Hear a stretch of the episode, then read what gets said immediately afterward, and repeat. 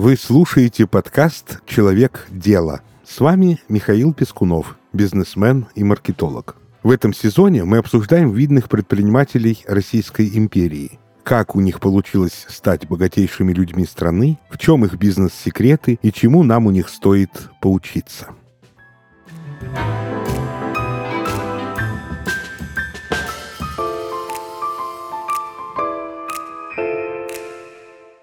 Это безобразие пора прекращать. Так категорично заявила Екатерина Великая в 1769 году. Мало кто понял, о чем говорила императрица. Безобразий на земле российской творилось много. А решила она построить заводы по изготовлению время исчислительных снарядов. Так в то время называли часы. Делались они тогда только для высшей знати. Подбирались и соответствующие материалы – серебро, золото, бриллианты. Русский умелец Иван Кулибин как-то преподнес Екатерине подарок. В часах, по форме напоминавших большое яйцо, был встроен не только механизм боя и музыкальный агрегат, воспроизводивший удивительной красоты мелодии, но и настоящий кукольный театр. Каждый полдень часы проигрывали мелодию, сочиненную Кулибиным в честь приезда императрицы в Нижний Новгород. Создавал Иван Петрович и карманные часы.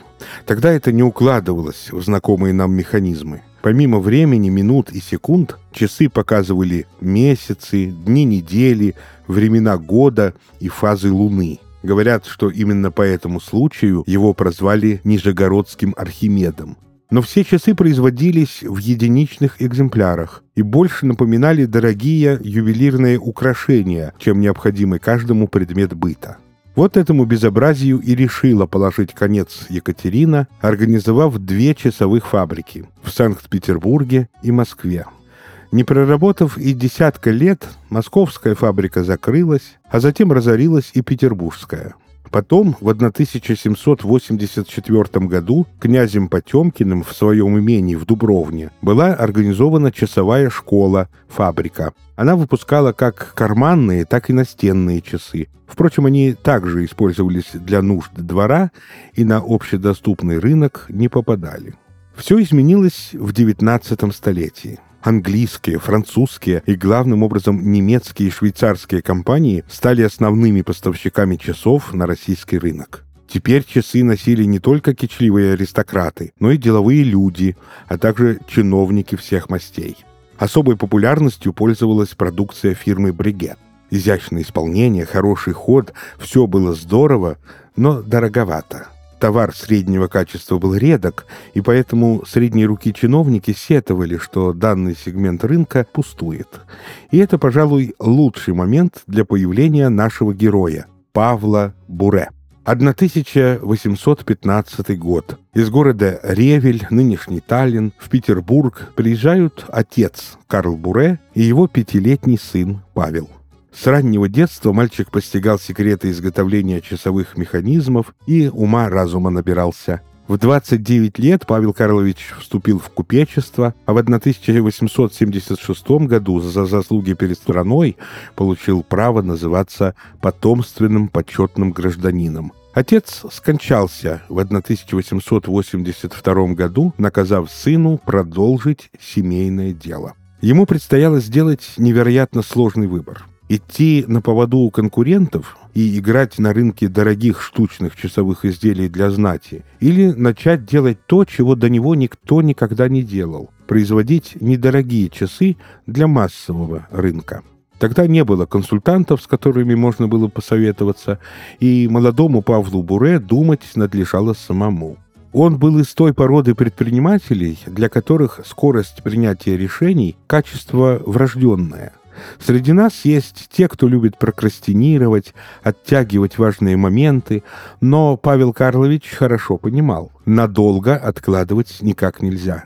Иначе эта канитель станет привычной, и временное превратится в постоянное. Сторонник решительных действий, наш герой был сродни японскому самураю. Семь вдохов и выдохов – оптимальное время, а если действие потребует большего времени, то его лучше отбросить. Берем себе на заметку. Так была совершена на часовом рынке Российской империи настоящая революция. Благодаря Павлу Буре часы перестали быть показателем высокого статуса и стали массовым аксессуаром. Производство было организовано таким удивительным образом, что каждый подданный империи мог приобрести ходики или карманник. Механизмы удивляли точностью хода, простотой использования и изысканным дизайном. С продукцией бренда Павел Буре не могли конкурировать даже именитые швейцарские производители. Именно по его часам сверяли время члены императорской семьи, а затем и представители советской элиты. Когда в очередной раз будете пересматривать фильм «Белое солнце пустыни», обратите внимание, какие часы носит товарищ Сухов. Огромные, круглые, с четким циферблатом, так называемые ковровые или каретные часы фирмы «Павел Буре». Они предназначались для использования в интерьерах или каретах, но в Первую мировую русские офицеры из соображений удобства одевали их на ремешок. Надо заметить, что наручных часов предприятие нашего героя тогда практически не выпускало. В моде были карманные а во время боевых действий с 1914 года служивым было крайне неудобно лезть в карман, чтобы узнать время, и фронтовые умельцы приспособили для ношения на руке каретные часы, которые мы видим в фильме «На руке красноармейца».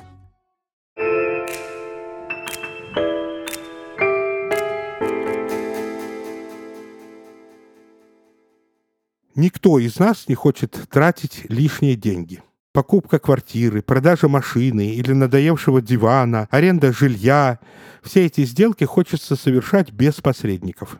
Но и эту модель можно монетизировать. Нужно лишь сделать посредника невидимым и создать максимально комфортные условия для встречи продавца и покупателя. Одной из компаний-новаторов в этой нише стал американский агрегатор Craigslist – Платформа появилась в 1995 году и стала прародительницей всех сервисов частных объявлений.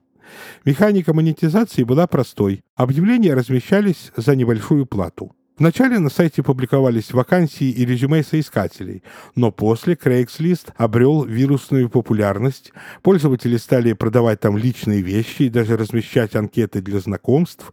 Несмотря на свой почтенный для интернет-ресурса возраст, сайт работает до сих пор. Если ты хочешь, чтобы твои услуги привлекали как можно больше клиентов, тебе тоже стоит обратить внимание на то, какие фишки есть в твоей бизнес-модели. Для этого совершенно не обязательно изобретать велосипед или воровать идеи как художник. Все, что нужно, выбрать партнера, чьи предложения уже позаботились о развитии чужого бизнеса. Яндекс Пэй – отличный пример заботы не только о пользователях, но и владельцах бизнеса. Платежный сервис устроен так, чтобы сделать оплату услуги максимально простой и быстрой, тем самым увеличить вероятность покупки. Благодаря тому, что Яндекс.Пэй не заставляет своих пользователей каждый раз вводить данные карты на странице оплаты, покупки завершаются быстрее и чаще, что станет большим плюсом для бизнеса, которому важно увеличить конверсию. Важно и то, что платежный сервис безопасен для пользователей. По сути, он убирает из цепочки продукт-покупатель посредников в виде ИП Кузьмина, которые могут оттолкнуть потенциальных клиентов. Покупателю не придется задумываться, кому именно он отправляет свои банковские данные.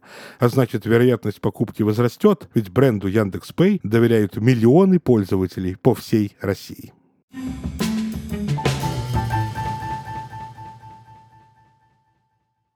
Вернемся в 1842 год, когда у Павла Карловича и его жены родился сын Павел Павлович.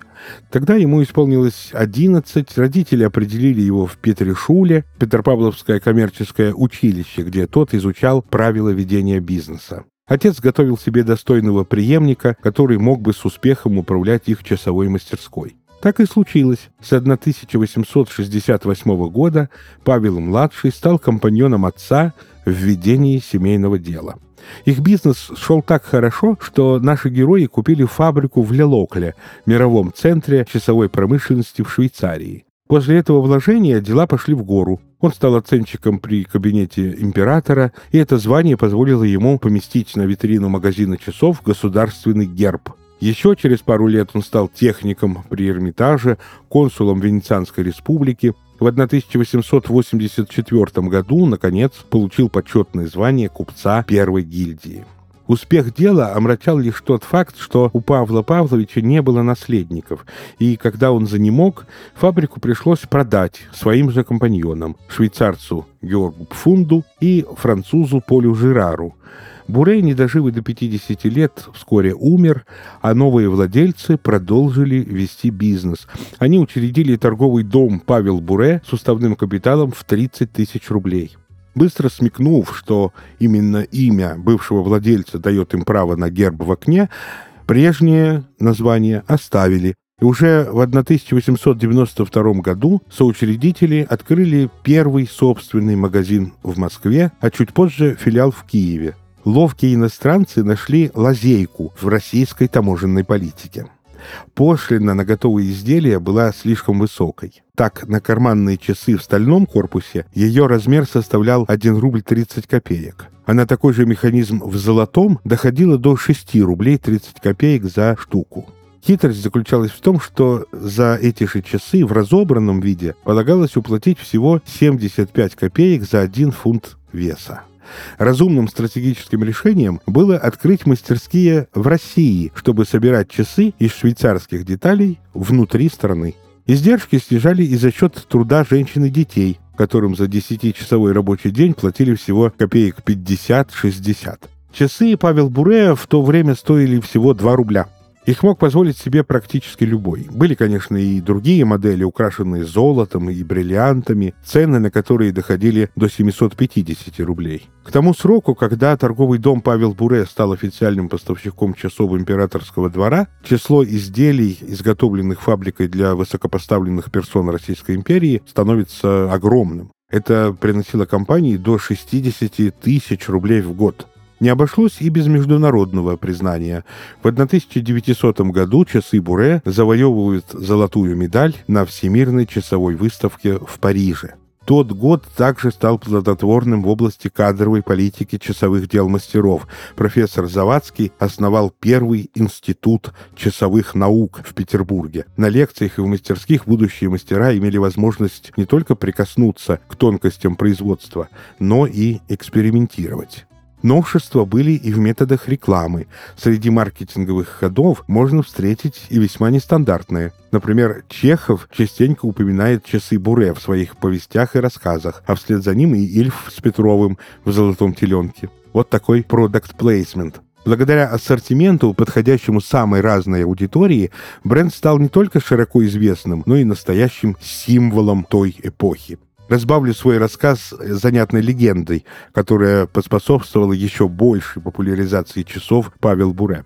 В 1903 году императорская семья отмечала 290-летие своего правления. На праздничный концерт был приглашен Федор Иванович Шаляпин, к голосу которого не остался равнодушным сам император Николай II. Он преподнес в подарок известному артисту карманные часы фирмы «Буре».